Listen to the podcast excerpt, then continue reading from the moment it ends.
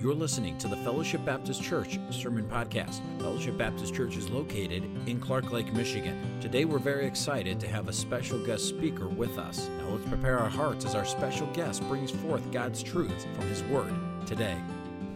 Do you know that the primary use of a, deheart, uh, a heart defibrillator paddle is to disrupt a disorganized heartbeat? In order to shock that heart back into the proper pumping rhythm. So when a, when a heart is fibrillating, it may be quivering with a lot of activity, but it's not actually pumping life sustaining blood to the body. And therefore, it needs to be shocked or jolted back into a helpful heartbeat. Well, there are several biblical examples of how God will allow trauma to come into our lives, the lives of His people, to act as a spiritual jolt to bring us back into a proper rhythm with God. Now, typically, that is what we call revival. That something changes in our life that brings us back into that closer relationship with God. And we as a nation today are reeling under the jolt of change. But the question that is before us is whether or not it will lead us to revival. So, over the next four weeks, today and the next three weeks, we are going to be talking about revival during our, our Sunday school time together. Next week, we're going to be talking about the need of revival in the pulpit. Not, not here so much as across our country.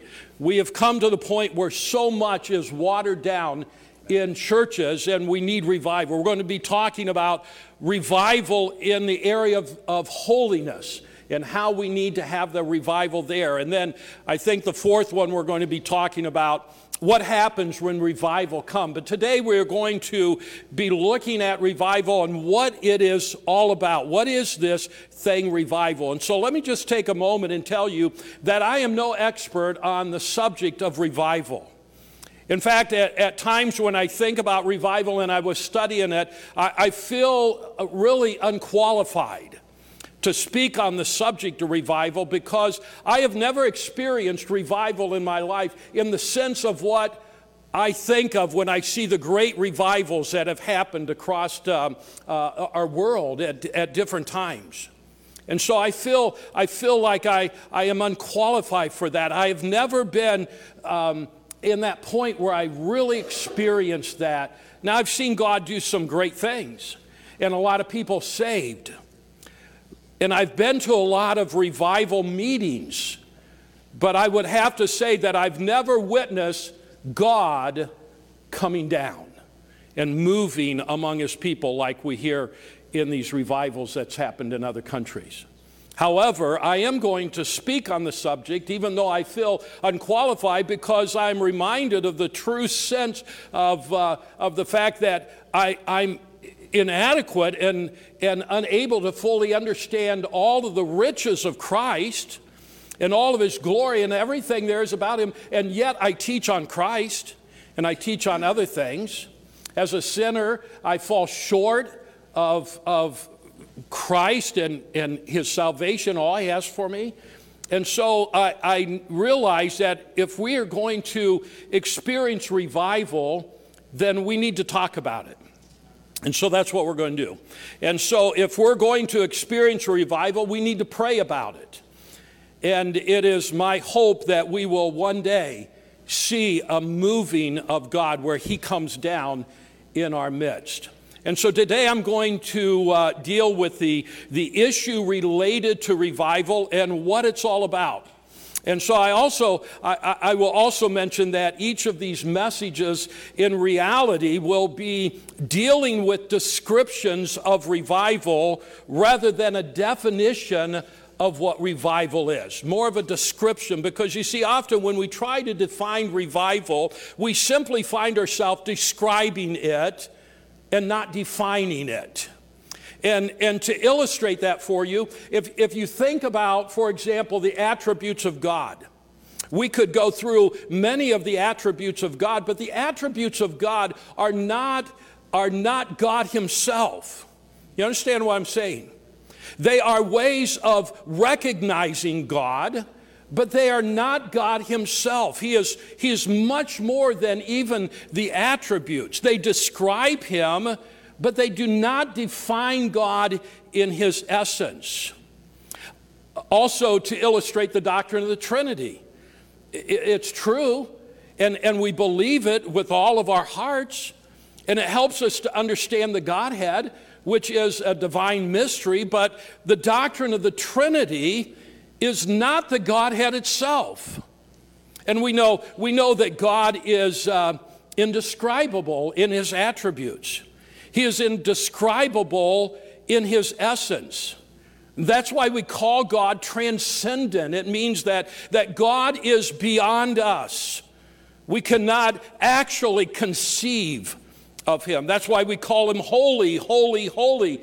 It means that he is utterly separated from us, beyond us, indescribable in who he is. And so then we, we should never really try to define God because that is an utter impossibility. Because you see, if I could define God, I wouldn't really need him. I'd, I'd be like God myself if I could define him. And so, what we really do is we try to, in our descriptions of God and his attributes, we, we, we just learn more about that aspect of him. And that's all we can do is just describe him. Brian Edwards, in his book Revival, gives a good description of revival then. He said, A true Holy Spirit revival is a remarkable increase in the spiritual life of a large number of God's people, accompanied by any awesome awareness of the presence of sin with a passionate longing for holiness and unusual effectiveness in evangelism, leading to the salvation of many unbelievers. Now, that is a definition. It's a very good definition of revival. But what I want to do is try to get beyond the, the, the description, or I guess uh, well, that's what it is. It's a description of revival. And I want to get beyond the description and try to define revival and what it is in its essence. And I feel a great place for us to start is in the book of Isaiah. And so if you have your Bibles, I'd like for you to turn with me to Isaiah chapter 57. And, and we're going to primarily look at one verse here and, and take it apart into two things here this morning. And we will need to move rather quickly through this because I've got a lot of material that I want to cover in this. So, verse 15 of Isaiah 57 For thus saith the high and lofty one that inhabiteth eternity, whose name is holy. I dwell in the high and holy place with him also that is of a contrite and humble spirit, to revive the spirit of the humble and to revive the heart of the contrite ones. So, first of all, as we try to define revival, revival is a reaching high. And when we look at the first part of that verse where it says, For thus says, saith the high and the, the lofty one that inhabits eternity, whose name is holy. I dwell in a high and holy place. So revival is, is reaching high. If you, if you know anything at all about revival, you know that revival often be, begins with an awesome sense of dissatisfaction with ourselves we come to that point where we realize I have fallen short of what I should be in my Christian life. It, it's only, only right that that should, in a sense, be our starting point. A desire to have a higher experience in our Christian life.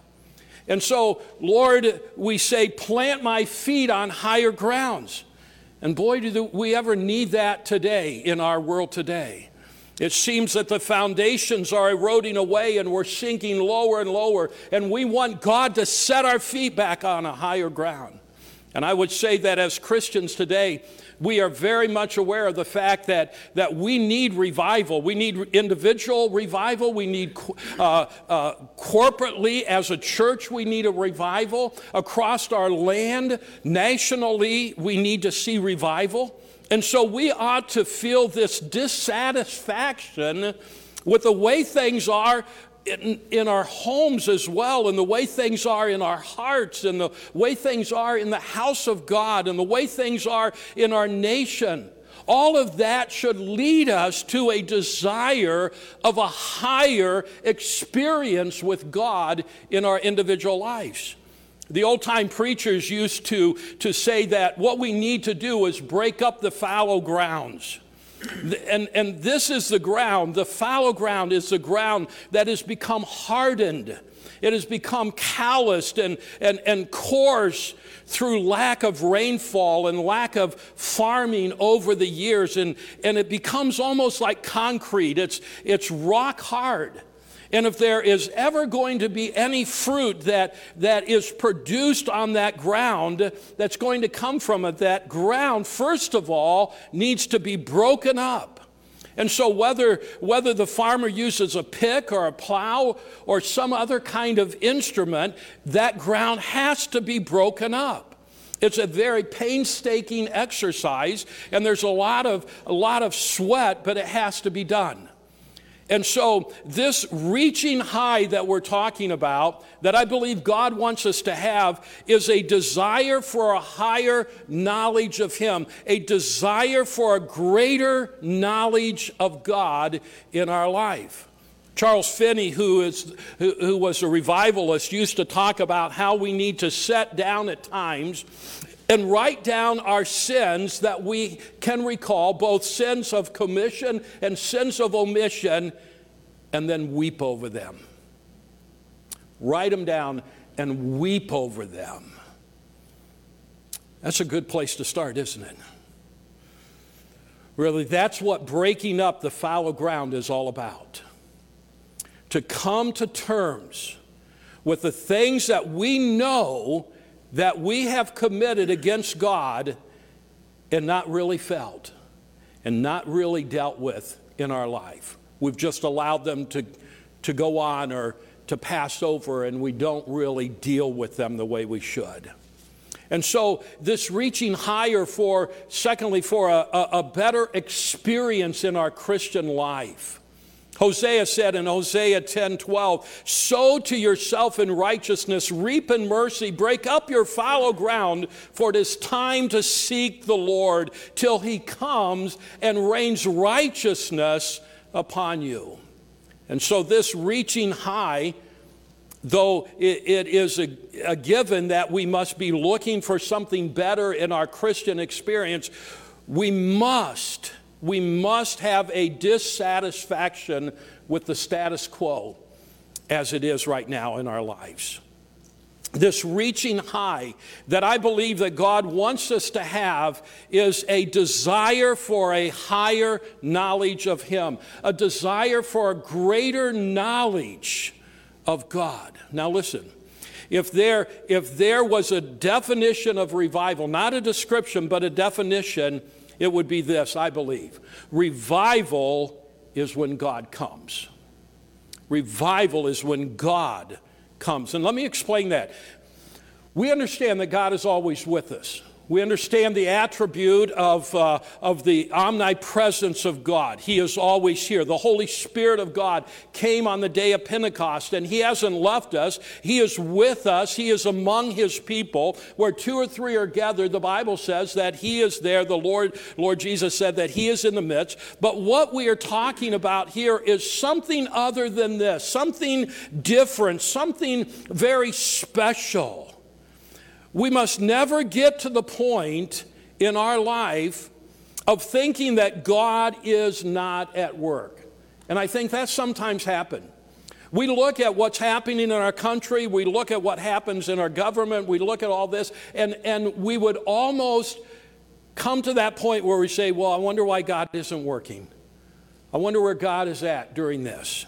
And we must never get to that point where we think that God is not working. If we know anything at all about God, we know that God is at work today and every day He is working. He's at work in His church. He's at work in America. He's at, he's at work uh, around the world. The thing that we need to understand, though, is God's work is not always blessing.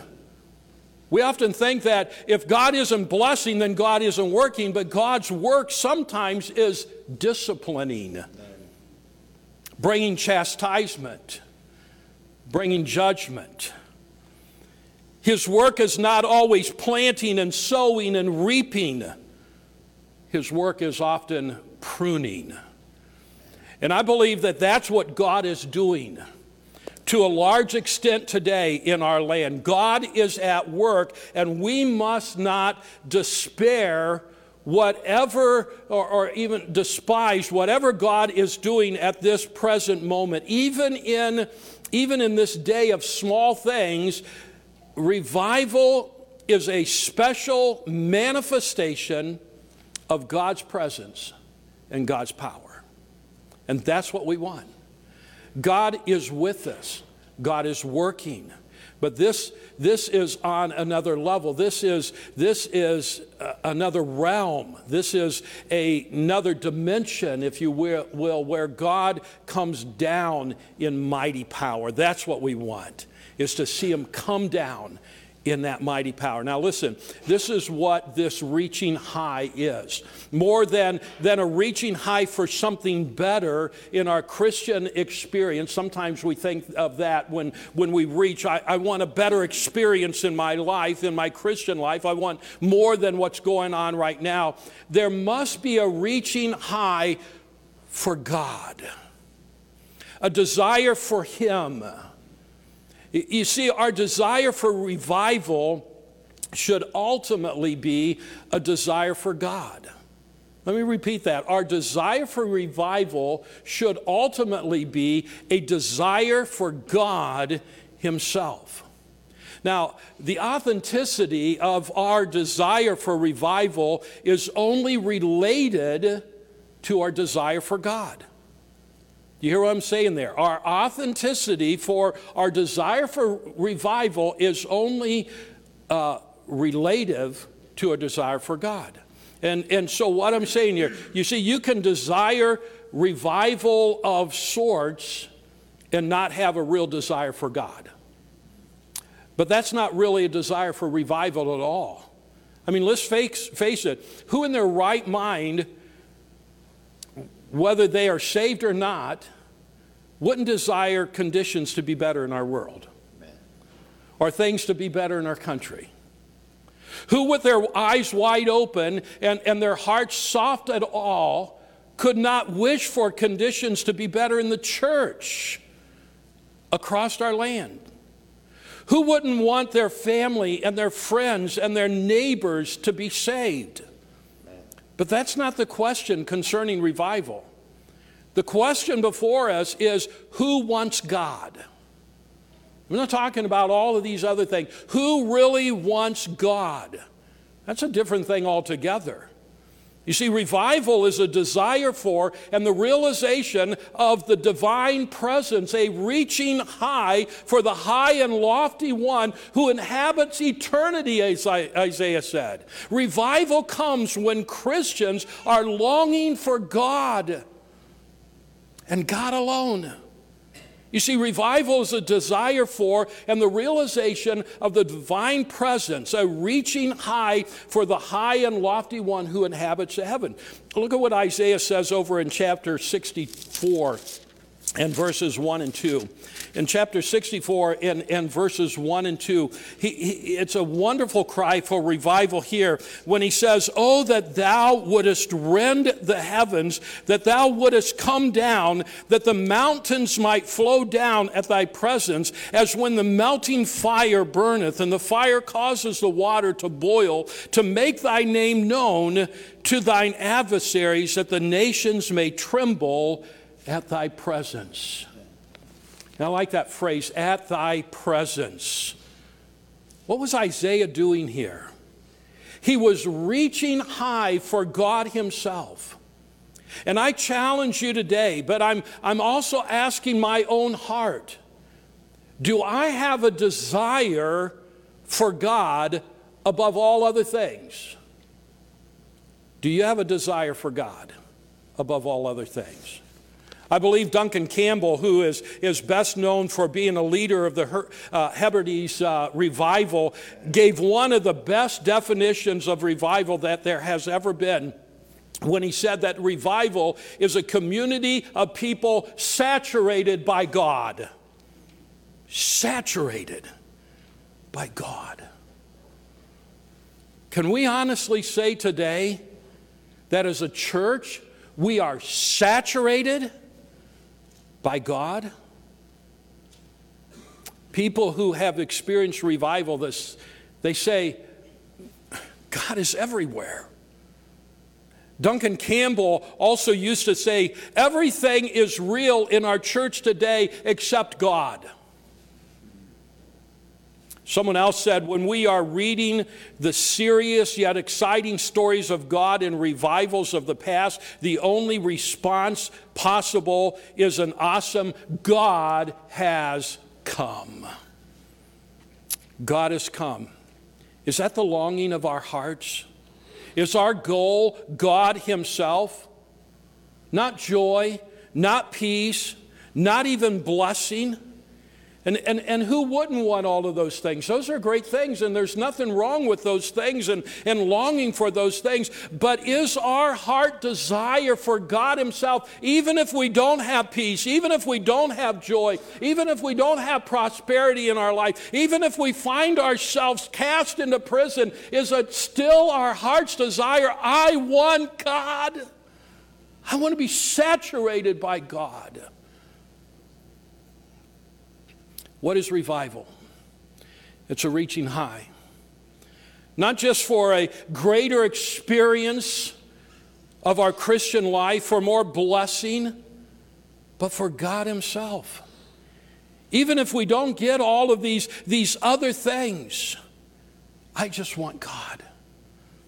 And sadly, the desire in many Christians' hearts is for something rather than someone. It is for an it rather than a him. You understand what I'm saying here? You see, your it can be an experience.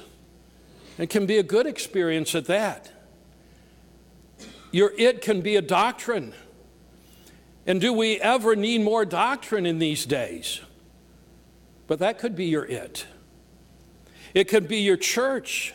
It could be a specific type of church. It could be this church. It could be, it could be working the work that you're doing for God. It could be, you know, revival itself could be the it. But an it will not do. It must be a him. It must be God. And this is the message. The reaching high can only be attained by a bending low. A.B. Simpson put it, put it well when he said, I wish to speak to you about Jesus and Jesus only. I often hear people say, I wish I could get hold of, a div- of divine healing, but I cannot. So, sometimes they say, I have got it. If I ask them, What have you got? the answer is, Sometimes I, I have got the blessing. Sometimes it is I've got the theory. Sometimes it I have got the healing. Sometimes it is I have got the sanctification. But I thank God we have been taught that it is not the blessing, it is not the healing, it is not the sanctification, it is not the thing, it is not the it that you want, but it is something better. It is the Christ Himself. And he continued, plenty of people get the idea and do not get anything out of it. They get it into their head and it into their conscience and it into their will, but somehow they do not get him into their life and spirit because they have only that which is the outward expression and symbol of spirituality. It was A.B. Simpson who wrote, Once it was the blessing, now it is the Lord. Once it was the feeling, now it is His word. Once His gift I wanted, now the giver own. Once I sought for healing, now Himself alone. All in all, forever, Jesus will I sing. Everything in Jesus, and Jesus, everything. Now that's what revival is. If ever there was a definition, a reaching high for nothing but God and Christ alone. The late Henry Jowett was a, a very well known preacher in his day, and he attended the, the coronation of King Edward VII. And he recorded how in Westminster Abbey he sat there observing the uh, assembling together of the great, the seating of the, the, the princes and the princesses and the dignitary and the dukes and the duchess and, and all of the other lesser no, nobility and, and how homage was paid to each of them. But then he wrote, But then the king arrived. And all eyes turned away from all of those lower rank and they were fixed on him. The king arrived. Has the king arrived in your heart? Has he showed up in your life? Or is it still all of these other things? Well, there's nothing wrong with those things. They're, they're often good things, but what we really need to desire in our life is I want God. I want God to come down in my life. Is that who you're looking for? Nothing else will do.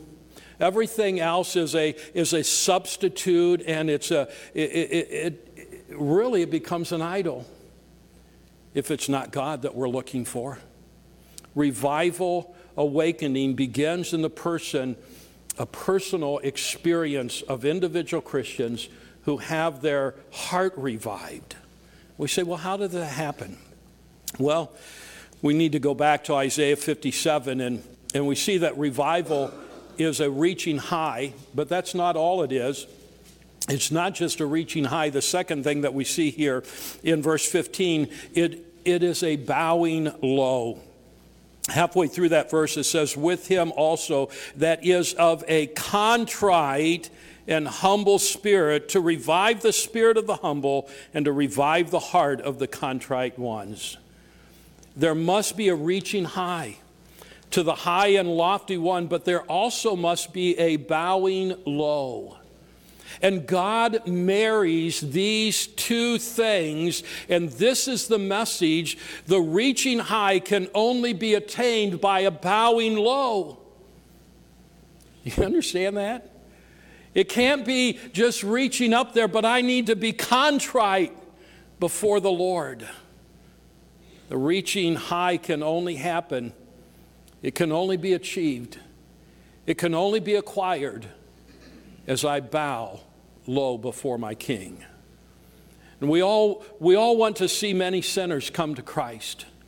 We want to see our friends come to Christ. We want to see our family members come to Christ. We cry out to God that, that, that, they, can, that they would be saved. But you know, that is only ever the result and the effects of Christians coming to Christ and having a passion for others to come to Christ. People being saved is only a side effect in revival because revival, awakening, be, begins in the personal experience of individual Christians who have their hearts revived. So, how does that happen? Well, let me give you three ways that happens um, before we quit this morning. Number one, there must be a brokenness there must be a brokenness.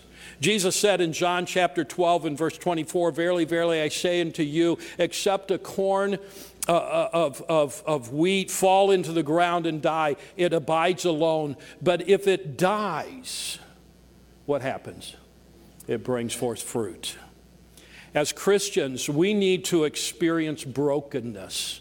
And so, what is brokenness? If we're going to experience, we need to understand what it is. Brokenness is a dying to self, a dying to selfish attitudes. Paul said in Galatians, he said, I am crucified with Christ, nevertheless I live, yet not I.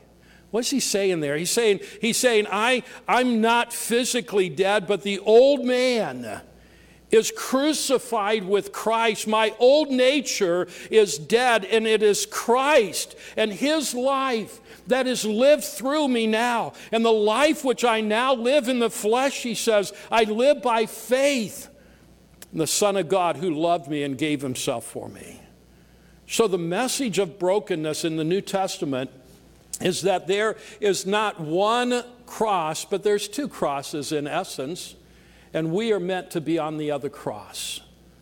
In a, in a sense, it is the same cross, for there, when our Lord Jesus died, our, our nature was put to death with him. Our cross is to recognize that we are dead with Christ and alive unto God through Jesus. Self has been put to death if you're saved on the cross. It's been put to death.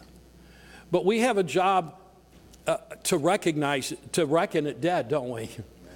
Because it seems to keep raising its ugly head in our lives. And so, how, how is your self? It's kind of a nebulous term, isn't it? So, let me put some flesh on that. Self is when we are critical of others, self is when we are envious of others. Self is when we are irritable, when we, when we express uh, annoyances at the least little things in life, when we are resentful towards others for whatever reason, when we are anxious, when we worry. But self is also when we are shy overly shy, when we are self conscious, conscious, when we are reserved to the extent that we won't speak for Christ to others that we come into contact with on a daily basis. We will not step out for Christ. We won't be unashamed of Christ. Then, when we relate to others, here's where self comes in. Self is when we are hard, when we are unyielding in our attitudes towards others. Sometimes, in this great theme of revival, we become so personal about ourselves and so introverted that we forget that how we behave towards others has, a, ha, has got as much to do with why we're not experiencing personal revival as how we behave or don't behave towards God. It's connected. Genesis 3 teaches us that man sinned towards God and his communion and fellowship was broken with God. But what happened in Genesis chapter 4? Man sinned towards his brother after his fellowship with God was broken. And when he sinned against his brother, then we had murder. As soon as fellowship with God was cut off, it so often's the case that our fellowship is cut off with our fellow man. So you see how the two are connected. So, so you know, self is often, so often manifested in our lives through unyielding to others. Our unyieldingness to God can often be the measure of our unyielding to others. And so, if we're not yielding, if we're unyielding to others and we have the wrong attitude to other people, we better check our spiritual life because we're broken in the fellowship as well. And so, this matter of brokenness is, is the case of being a, a, thousand choices every day of our lives, how we, how we react to things in our attitude. Revival, personal revival, can be a continuous thing, and it ought to be a continuous thing. Norman, Norman Grubb wrote in his book many years ago, Continual Revival Brokenness is a daily occurrence. And isn't that what our Lord tells us in Luke chapter 9 and verse 23 when he said, Take up your cross daily and follow me? That means that there must be a daily brokenness where we bow before our Lord and we lose ourselves. Now, please, please understand the difference. Self denial is when you don't put salt on your french fries and you don't, you don't put butter on your bread. You, don't, you go without chocolate, ladies, for, you know, a, a couple weeks or at, at, least a couple hours in a day, you know. That's self-denial. Um, and, and so that's not what the Bible's talking about here. Denial of self is when you lose yourself, everything. Jesus is all in all. That's what the Bible's talking about. And there's only one remedy for self, whether you're saved or struggling and, and, and, and selfish, or whether you're a lost sinner and you're bound by sin and habits and, and you're on your way to hell. There's only one answer, and of course, that's at the foot of the cross the Lord Jesus Christ. That's, that's the only place because it's only there that you see your sin and yourself as you really are. Where it is, is, is it, it broke the blessed Son of God. That's when his body was broken because of our sins. The second thing is cleansing. In, in 1 John, we are told if we walk in the light as he is in the light, we have fellowship one with another in the blood of Jesus Christ. God's Son cleanses us. And it goes on cleansing us. And so we, we struggle with sin and we struggle with things in our life, but we got to keep coming back to the cross daily and bowing ourselves before the foot of the cross. And, and then finally, it is filling. This is revival. It is a reaching high for God, but it can only be attained by a bending low in brokenness, in cleansing, and in filling. Empty that thou shouldest fill me. A clean vessel in thy hand with no power, but as thou givest graciously with each command, channels only, blessed Master, but with all thy wondrous power flowing through us, thou canst use us every day and every hour. Is that not what we need? Andrew Murray said, just as water ever seeks and fills the lowest place, so the moment God finds you abased and empty, his glory and power will flow in. So when we humble ourselves before God and we're contrite before him, he pours his grace and his power into our life. Everything that springs from self and sin, as someone once said, all of those sins were put into a, another cup which the Lord drank to the dregs of Calvary. So that's what we need. We need brokenness of ourself, of our sin. We need cleansing in the blood of Jesus Christ, and we need the filling of the Spirit in our life. And the only life that pleases God is His own life. And that's what revival is the life of Jesus Christ poured into the human heart. A reaching high for God that is attained by a bowing low in brokenness, cleansing, and filling with the full life of God Himself. Personal revival must precede worldwide revival the story is told of a family who went on vacation and they stayed in a bed and breakfast and a little girl was carried into her room late at night. She was already asleep and, and her daddy laid her in a bed and, and, and above the bed on the wall was a picture of the lord jesus christ right above her head. And on the wall at the foot of the bed there was a vanity and there was a mirror on that vanity well, the next morning when the little girl woke up, she, she had never been in that room before, and, and, and she woke up and she looked at the foot of her bed and she cries out, Mommy, Daddy, I can see Jesus. And she could see the reflection of his picture in that mirror at the foot of her bed. But then she sat up in her bed and she couldn't see Jesus anymore. When she laid back down, she could see Jesus. When she sat up, she couldn't see Jesus. She shouted to her mom and dad again. She said, When I lie down, I can see Jesus, but when I sit up, I can only see myself. And every time I see myself, I can't see Jesus. And that's it. That's revival in a nutshell. A reaching high for the high and lofty one will only come into my personal life when he, what, when he is all in all and myself is gone, and I'm not looking at myself, but I'm just looking for him. I want him above everything else. And my prayer is that God would do a work in our hearts this week and in this year and through these series of lessons that individually we will not be the same at the end of February, and that our church will experience God coming down. Let's pray.